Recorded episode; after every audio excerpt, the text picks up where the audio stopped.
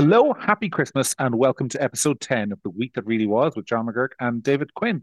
This week, it is Christmas time. All that is old is new again, much like our new Taoiseach, Leo Varadkar, who was once and has, we're living through, folks, the second coming of Mr. Varadkar's Premiership of Ireland.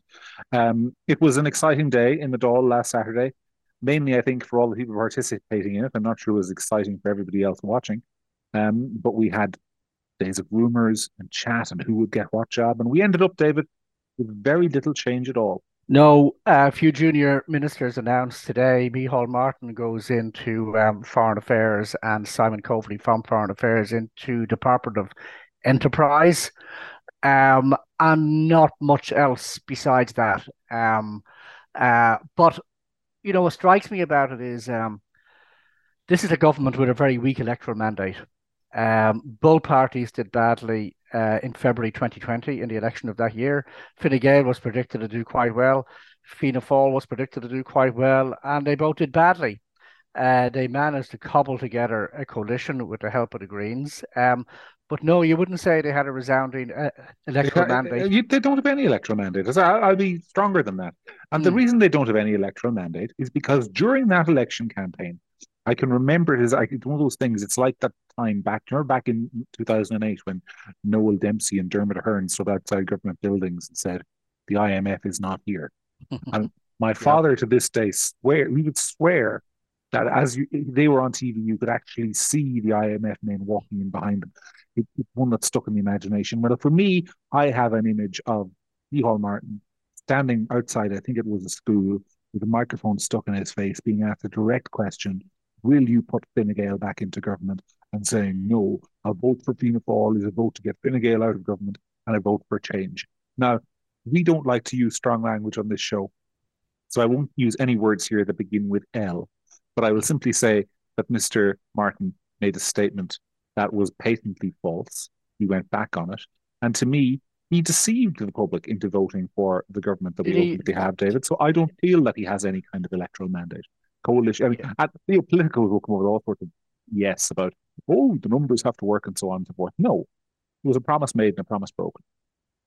You see, I remember distinctly the first leader debate between Micheál Martin and Leo Varadkar, and Mary Lou McDonald kind of infamously wasn't allowed to take part.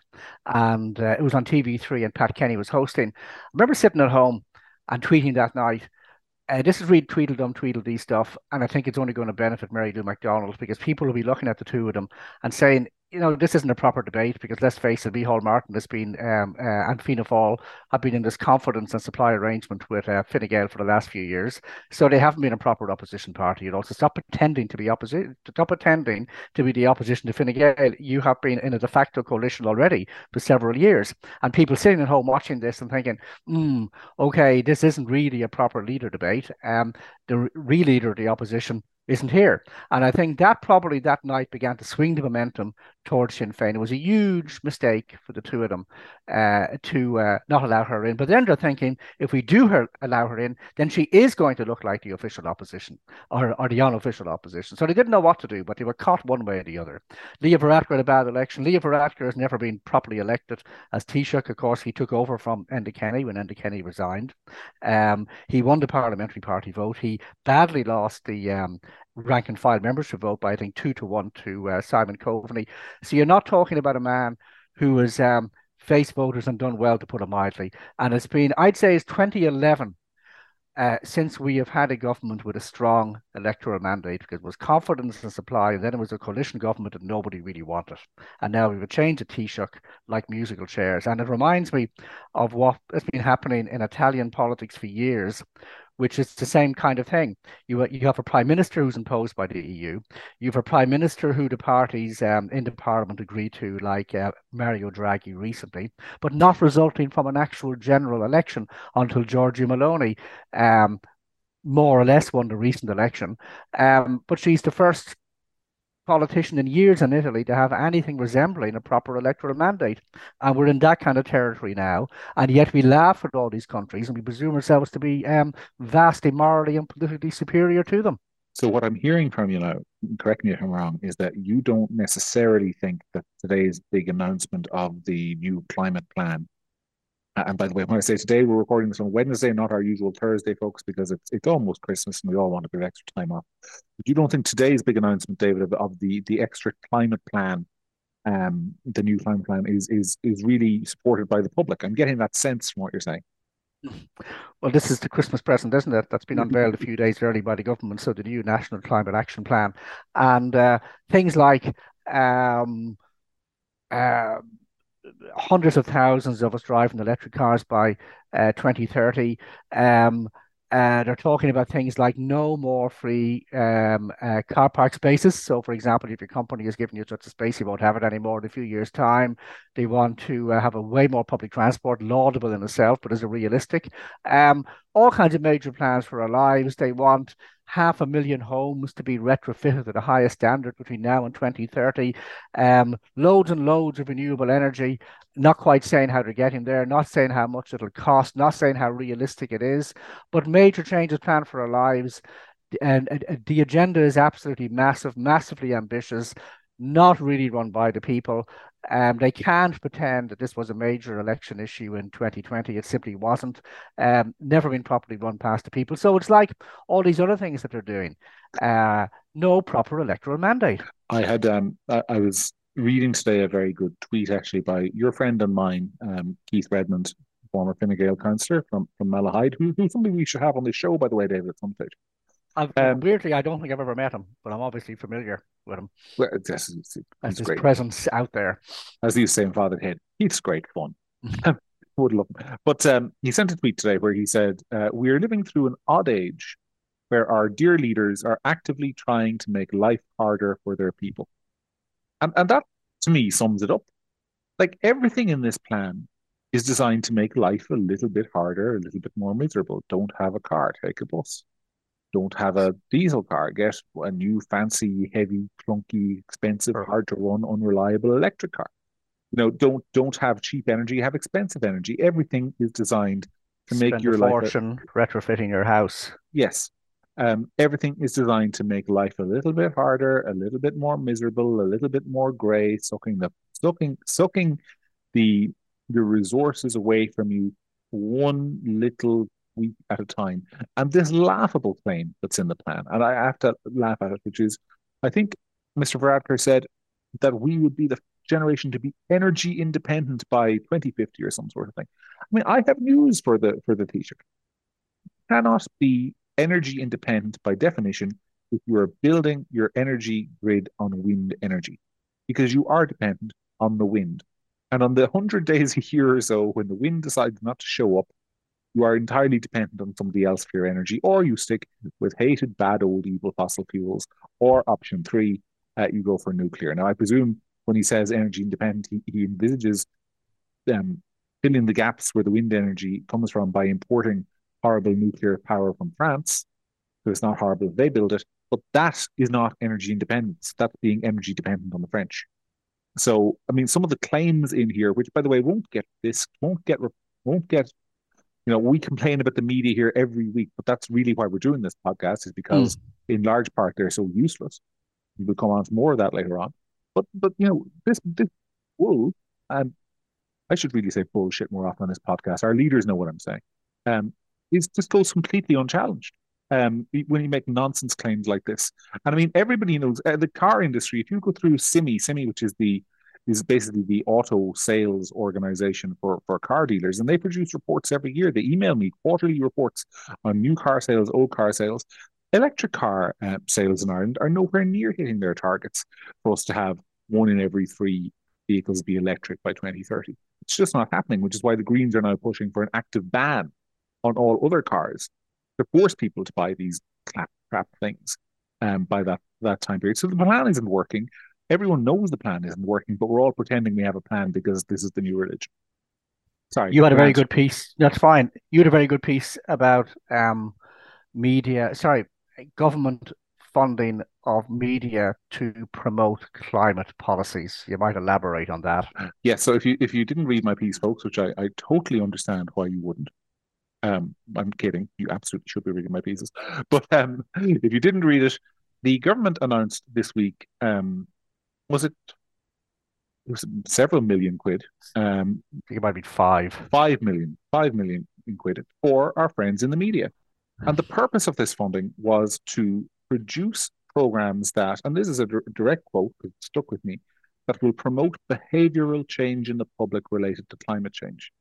So in other words, the media are now to be paid to produce 25 programs or series in the coming year that are specifically designed to, number one, convince you that the government's climate change policy is right and necessary, and B, convince you to change your behavior to make it easier for the government to enact those policies.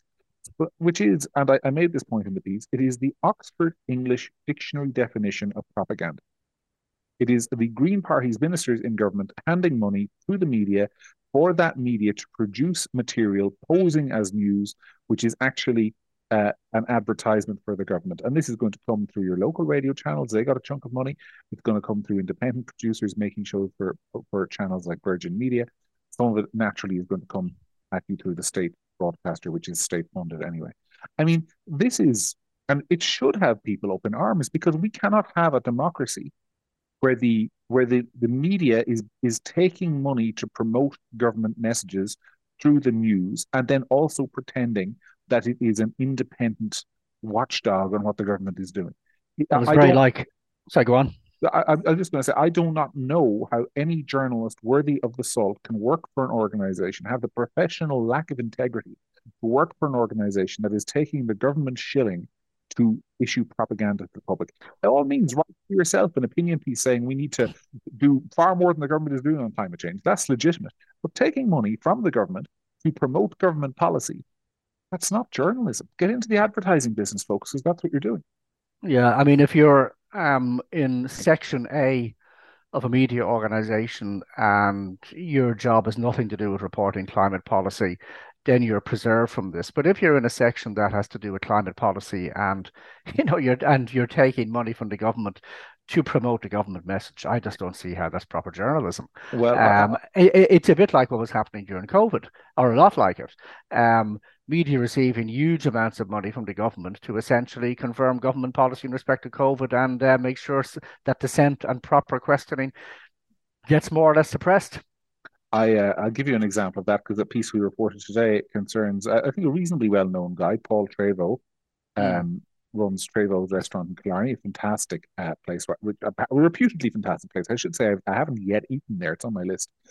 He was on during the COVID debate about restrictions on hospitality. Bear in mind, this time last year, only limited numbers could go into a pub or restaurant, and you had to be out of a pub by 8 p.m. Oh, that's right. It was only this time last year. Did you still have to pay €9 to have a pint and eat some sausages with it, or was that? I think the science had changed by then, you see. Anyway, that's probably why Paul was invited on to Eating with the Enemy, a show of which I myself am an alumnus. Actually, I was invited and said no. That was grand. I had dinner with your man. I can't remember his name, from Have a Point. Very nice fellow. We had a nice dinner. We disagreed agreeably, which I think is the point. Martin Collins, the very man. Again, lovely dinner, lovely show. But Paul Treyvaud was on this, and in the course of his dinner, an argument came up about climate change and climate change policy.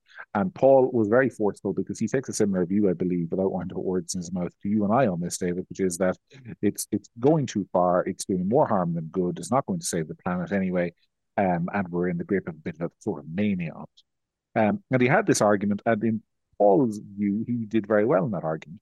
And then yesterday, the 20th of December, he got a phone call from the company Animal TV Productions, which produces Eating with the Enemy, to tell him that his segment had been dropped because, and this is, again, I'm attributing these words to Paul because that's what he told us. The party told him that he had done so well that they felt the segment would be a bit boring, that he'd been too strong on the climate issue. And Gary Kavanagh happened to say to him, you don't know that Animal TV Productions were given, as it happens, €470,000 in government funding to promote climate change yesterday, and Paul was taken aback. And so obviously we did that story because the timing is interesting, and we'll say no more than that. The timing is interesting. And I just want to go back to my point in general about the media taking money from government, which is that it should undermine our trust in the decisions made by the media, the reasons the media takes certain decisions, the reasons journalists write certain stories.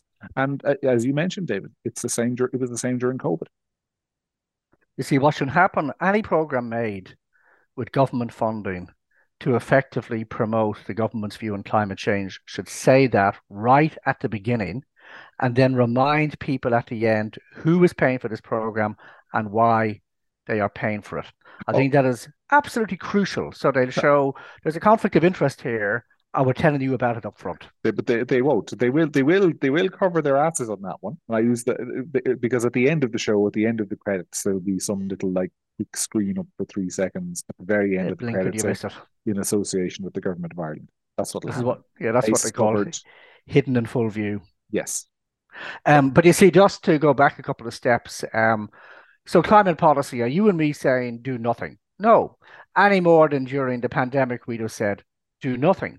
But the question all the time is what is proportionate and what are the trade-offs involved? I mean, this is a kind of a bugbear of mine. Always, what's proportionate and what are the trade-offs? And be honest with people about the trade-offs involved. So if you're spending a fortune on some aspect of climate policy, subsidizing electric cars, subsidizing retrofitting the homes, but you're also telling people to spend a fortune on both things. That's obviously money that could be spent elsewhere. And you've also got to say, well, okay, what is the real effect of this going to be on global temperatures? And of course, the answer is absolutely nothing.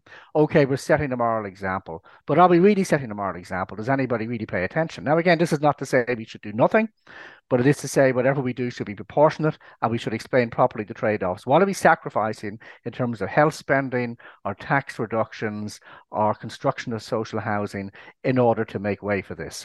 That needs to be explained to people. And also, sorry, John, as during COVID, there are many models about climate change and many scenarios from best case scenario to worst case scenario, and you can say the science is more on the side of this than that because they are produced by the same scientists. In the case of the climate scenarios by the United Nations panel on climate change, so you're not being more scientific when you say we're going to keep on flagging the worst case scenario. You've got to be honest enough, like during COVID, to say the worst case scenario might turn out to be the case, but you could completely overshoot with climate policy by assuming the worst case scenario. And you've got to tell people there are other scenarios as well. I'll go further because I'm sorry, this is a bugbear of mine, and I am going to now outline my views on this because people deserve my views and I'm going to be honest about them. And I want to reiterate, they're my views. They're not your views, David. They're mine. The whole thing is a farce.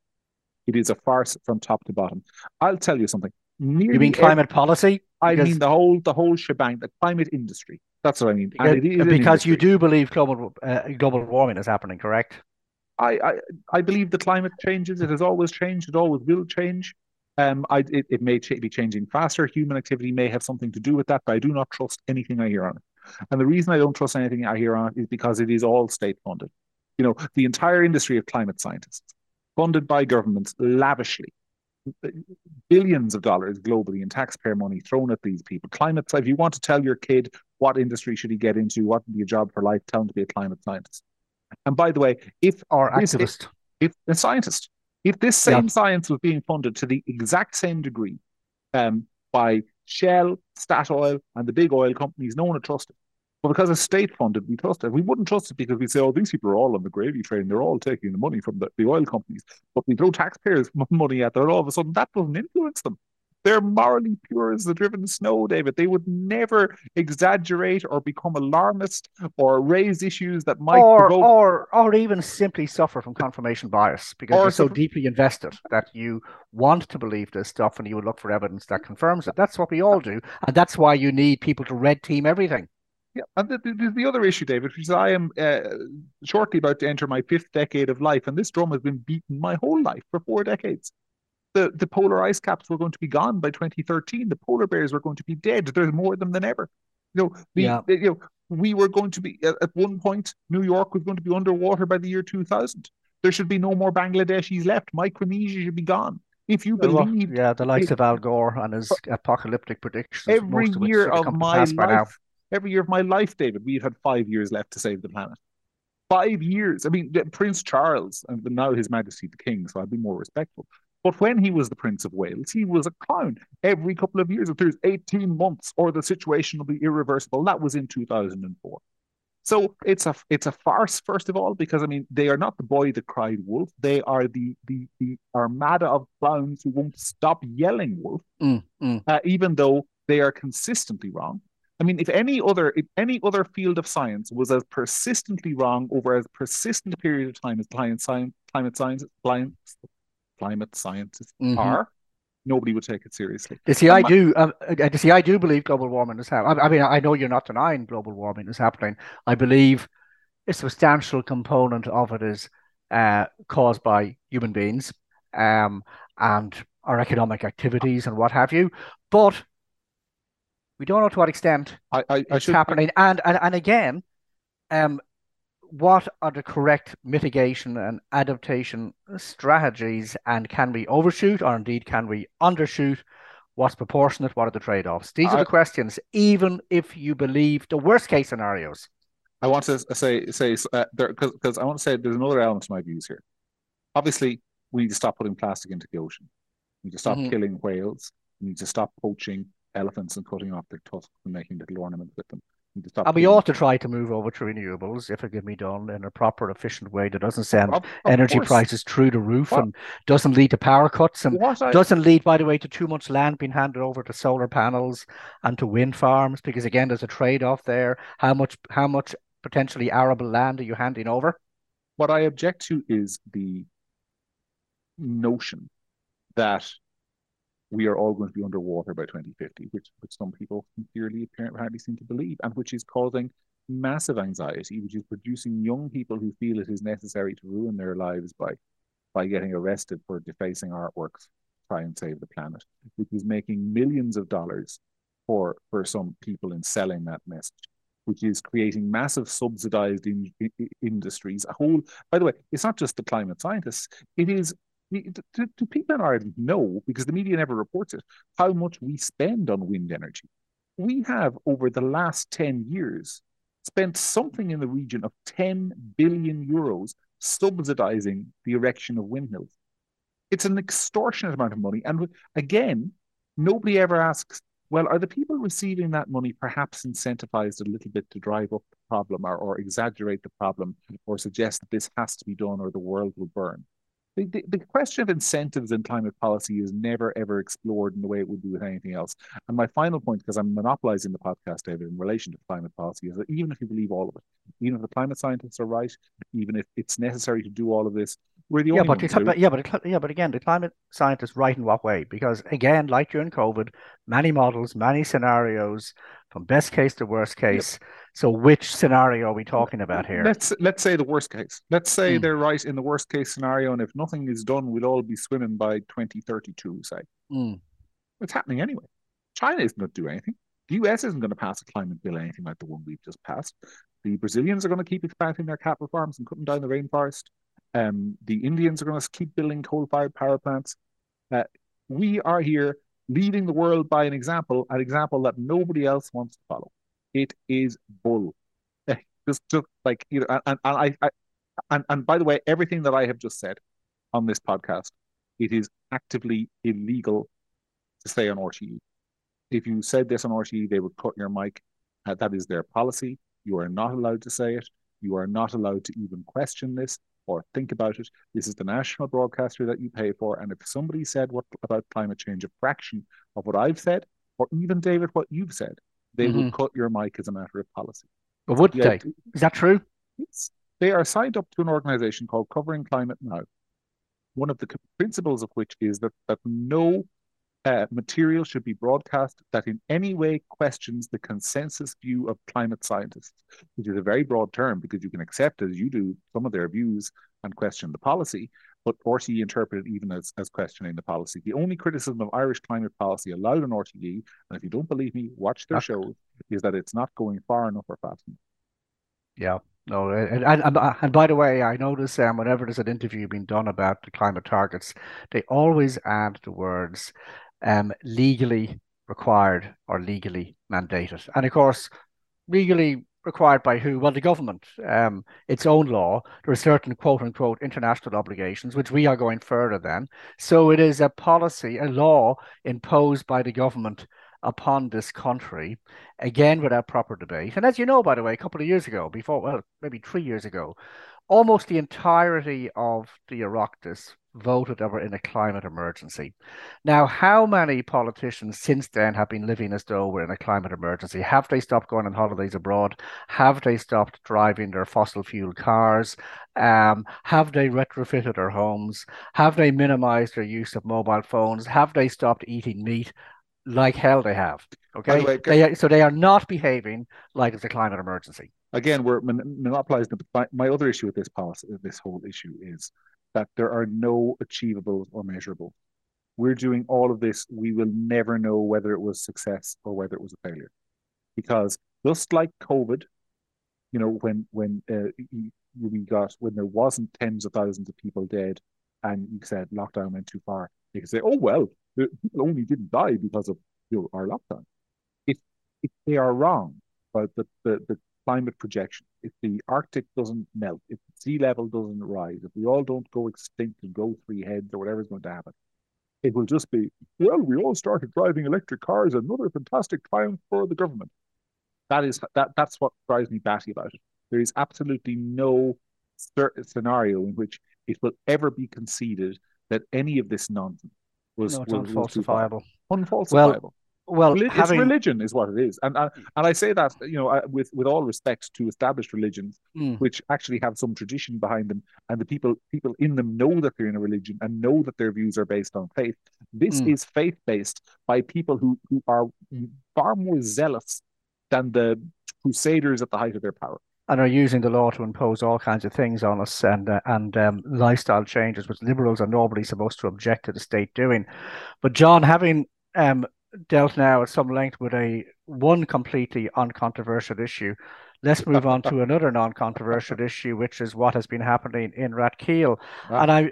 And by the way, my mother, my late mother, is a ward from Rathkeale, so strong family connection to the town. Her mother and father, her mother ran a shop on the main street of Rathkeale, and her father had a harness making business alongside the shop. So that's my roots in Rathkeale. Family of jockeys on the ward side, and so on. So obviously things that happened in Rathkeale are of interest to me. And we see the reporting of the scenes of mayhem in Rathkeale from a few nights ago, when cars were being rammed into one another and debris is strewn across the street, and I think there was machetes found on the street as well. And what happens at this time of year is the population of Rathkeale greatly swells when people of an unnamed community come back to the town for Christmas, because that's where they have their roots, and they come back from the UK. And what you're noticing in the reporting, like I read a somewhat lengthy piece on the RTE News website last night that didn't mention the word traveller once, and same with the news reports on the 6-1 and 9 o'clock news. Now, why is this? And the reason is the usual one, because probably the media, it can't be more than one prime directive, but right up there, like in Star Trek, is this prime directive: never do anything that might lead to increased prejudice against a minority. All right. Now, that is not an unworthy thing in itself. Don't increase prejudice against minorities, including travellers or whoever it may be, Muslims and so on. The trouble is, though, it leads to a suppressing of honest and fair discussion of any sort, because a particular minority might have problems and issues that are spilling over into the wider community, and indeed those same issues might be causing internal harms within that community, and you are not allowed to discuss them. So an example would be you know, certain Muslim parts of Britain or certain Muslim parts of France where you have kind of strong jihadist sympathies. That is not the same as the traveller thing, obviously, but no proper discussion of it, lest it may lead to anti-Muslim feeling. And of course, eventually what happens is the problems get too big to ignore. The politicians still try to ignore them, and it increases support for what I've called in previous shows bootlegger parties who say, well, if these mainstream parties won't address your concerns, we will. And we saw what happened to Peter Casey in the presidential election of a few years ago. So the kind of dishonest covering up of debate for a worthy aim actually ends up ironically making things worse, in my opinion. I said a few minutes ago, I had dinner with on Eating with the Enemy about 2 years ago now with Martin Collins from Have a Point. A lovely fellow. We had a lovely conversation. And as it happens, I have great sympathy for the majority of travellers who I do think get a bad name as a result of the activities of a minority. And I think that's fair to say. I think it's fair to acknowledge it. And I think we should also acknowledge that the traveller community does have very genuine issues with access to healthcare, access to education, issues with getting married at a very young age, and so on and so forth. There are many problems in that community, and the state, I think, has a duty to assist. But you know what, where I get off the fence is that when I see Martin's organisation Have a Point on television talking about things like discrimination against travellers in pubs and hotels and restaurants, and the only explanation ever given is that we're all institutionally racist. You know, that there's institutional discrimination against travellers, and that it's just partly based on nothing. We just woke up one morning and didn't like travellers. That's the impression that's given, that it's an instinctive innate. And you see, there's clearly a problem of feuds. I mean, what's going on in Rathkeale seems to be... Now, I saw the Irish Times suggesting that there was some dispute going on with some non-traveller outfit in Limerick. But these really bitter family feuds exist and are a problem. Well, this and they're a problem that are spilling onto the streets. This isn't the first incident in the last couple of months. We had the dreadful murder in County Kerry a couple of months ago, you might recall. That's correct, Killarney, in a graveyard in Killarney. And that was essentially not... Well, nobody's been convicted or anything for that, so we'll say no more about it, except that it is understood. It is understood to involve members of the travelling community. But on this is why there is discrimination against travellers, and that is not to say that discrimination is justified. That is not to say that discrimination is correct. That is not to say that some people aren't deeply hurt by it, because they are.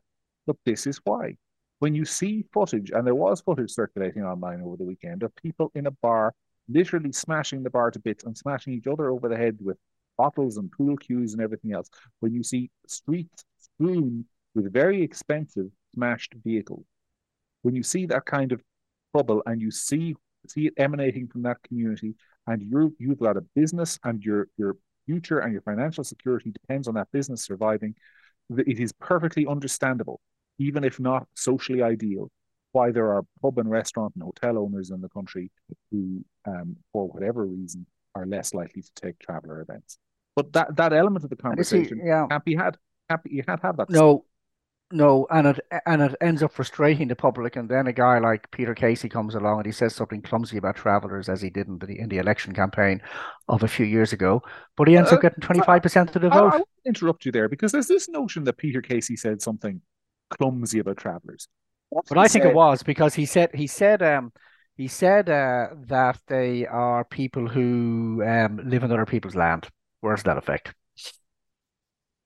I believe he referenced to a housing incident in County Tipperary, and there was another housing incident that I'm personally aware of, where people were given a house by the local authorities and ended up throwing a horse in that. So there's all sorts of issues like that. He referenced one of those issues, which was entirely accurate, and got blamed for it. And he may also have said the thing about staying on other people's land or whatever, which, you know, fair enough, that is clumsy. But a lot of the issues that he raised were legitimate issues, which were immediately written off as, oh no, you're a dreadful racist for saying that, and people got their answer at the ballot box. He didn't win because Peter is he's not a good candidate. I don't think. It was a huge vote for somebody nobody ever heard of before. Yeah, I'm sorry. I want to be absolutely fair, Peter. It's not that he's not a good candidate. He was not a polished candidate. He was new. He wasn't really aware of how to handle the media necessarily. came across sometimes a little bit stuttery, but his message resonated. Whether people liked it or didn't like it, it resonated strongly. And one of the reasons is because of cover-ups like this. So somebody said to me yesterday, I said to them, "You see RTE covered the story in Rathkeale?" And they said, "Oh yeah, covered it up." I mean, that's it. As I think I said on the podcast last week, the job of the media sometimes in this country is to cover stories with a pillow until they stop moving. That was another example. So, I mean, we've discussed two, you know, very, very, very outstanding examples this week, which is climate policy and the media getting paid to support government climate policy and not asking necessary questions about trade-offs, proportionality and so on. And then the coverage of what was happening in Rathkeale and other similar incidents. And just the incapacity to have honest debates, discussions about these things, because it's so filled with objectives that actually are not journalistic objectives, they're ideological ones. It strikes me sometimes that we live in two countries. I mean, the media are performing a lot of the time for themselves. They're watching each other. There's this idea that, you know, you have to be seen to cover things in the right way, the mature way, the reasonable way, the socially responsible way. And then there's WhatsApp. Then there's ordinary people in the country saying, "Do you know what happened in Rathkeale with travellers?" And everyone's saying, "Yeah, we sort of suspected that." But you won't read it in the media because everyone understands that the media have to project a certain image of themselves. It's such performative nonsense. And you know, that's just where we are. Was there anything else, David, we want to discuss before we sleep after Christmas? Yeah, kind of just neatly brings us on to just the last very brief thing, which is, again, Elon Musk and... further revelations at Twitter about interference by, in this case, the FBI, essentially editorially interfering in Twitter so certain stories wouldn't get amplified, for example, or actively suppressed, like the Hunter Biden laptop one. And just a lack of coverage of this. All that gets covered about Elon Musk is his erratic management of the company, because he's still trying to work out what he's doing. It was a company that was doing badly anyway, but the complete lack of interest in the Twitter files and the massive ideological interference and political bias, both by outside forces and internally, because so many people who work in Silicon Valley are completely woke, including most of the staff at Twitter. But the reason the media aren't alarmed by this is because they share the same biases, so they just yawn and say not worth covering. Do you think these people like Elon Musk? I mean, they've been shouting for years and years that we need to crack down on fake news on Twitter and get rid of all this, you know, nonsense and misleading stories and kind of things that lead people astray. And then Elon Musk did the biggest thing you could ever do to tackle fake news last week, David. He banned a load of journalists from CNN, and they still weren't happy. You know, I'm joking, of course, but like the for once, what strikes me about Musk and the Twitter and of course, he lifted those suspensions. He was concerned for the safety of his family because his plane is getting tracked, and people were putting up on Twitter where his plane is at any given time and where he's landing. Apparently, this is publicly available information if you really know how to go looking. And a few journalists were retweeting this. And so he decided to suspend all these. And then he reversed it because he realized he had made a mistake. But all the kind of pearl clutching, because he suspended a number of accounts, and they were egging Twitter on in the previous regime to suspend accounts galore. I had to kick them all off myself and get them off, to be honest with you. But I mean, he had to let poor Donny O'Sullivan back on, of course, or else he'd have had Ryan Tuberty to answer to. You know, it's just one of those things where, again, the media's biggest concern always is for the status of journalism. And so when Twitter bans the elected sitting president of the United States, and I should say for the record, I think the president at the time, President Trump, not to my taste at all. I think his behavior was appalling. But Twitter decided to ban the elected president of the United States. These people all cheered.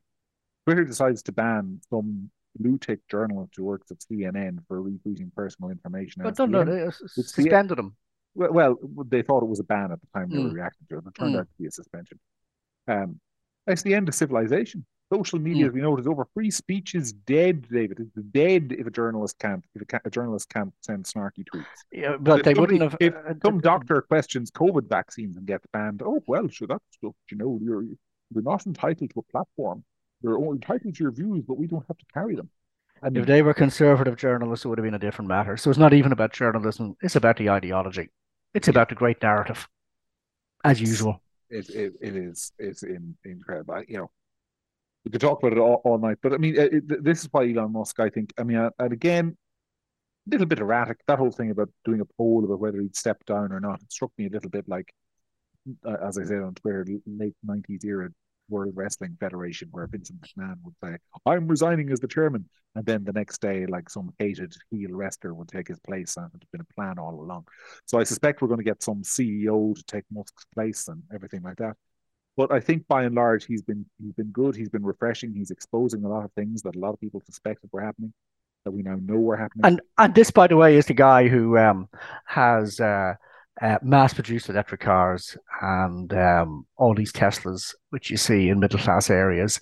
And now he's the bad guy, even though he's the fellow, as I say, who, used American subsidies from the government to set up this massively successful electric car company, who they ought to love, because his politics aren't the right politics. They've now grown to hate him. And in fact, he's been turned into such a villain now that he seems to be replacing Trump. Reinvigorated space travel. Mm-hmm. It basically made space travel a thing again. Mm-hmm.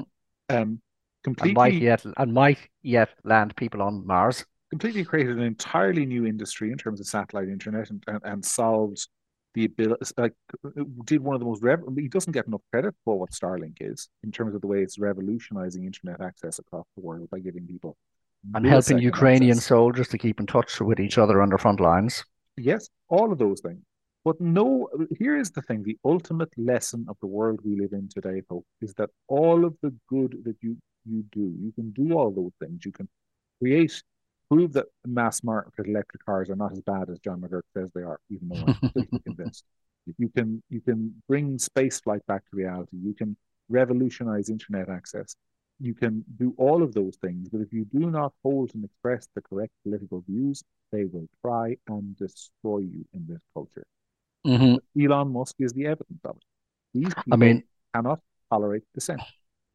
Final comment, because we're kind of running out of our self-imposed time, is, and this is, the nerdiest possible reference, Elon Musk is a glitch in the matrix, and Agent Smith is moving in to eliminate him. Okay, by discrediting him as much as they possibly can, and hopefully driving him off Twitter and force him into a humiliating fire sale where he loses 30 billion or something. That's the aim here. And we all know it. And then restore normal service, which is ideological bias in there, which will be the same ideological bias as almost the whole rest of the media. But that's the beauty of having 44 billion and not worrying if you're going to lose it. If you're in that position, that is the beauty of this position. People think, oh, Elon Musk is losing billions of dollars. Folks, the good news is Elon Musk could lose $100 billion and still be richer than, still have more wealth than the entirety of the Irish economy. Anyway, we'll leave it there. Folks, if you were good enough to tune in this week of all weeks and listen to us, we're very, very grateful. We hope we entertained you, if not informed you, but hopefully some mixture of the two. We may or may not be around next week, Christmas week, and we all have busy lives, but we'll definitely be back one way or the other in the first week of January. But for now, from David, I think, I'm pretty sure actually, and from me, we want to wish you the happiest and most peaceful of Christmases and all the success you can possibly wish for in the new year. But for now, as ever, that, my friends, was the week that really was.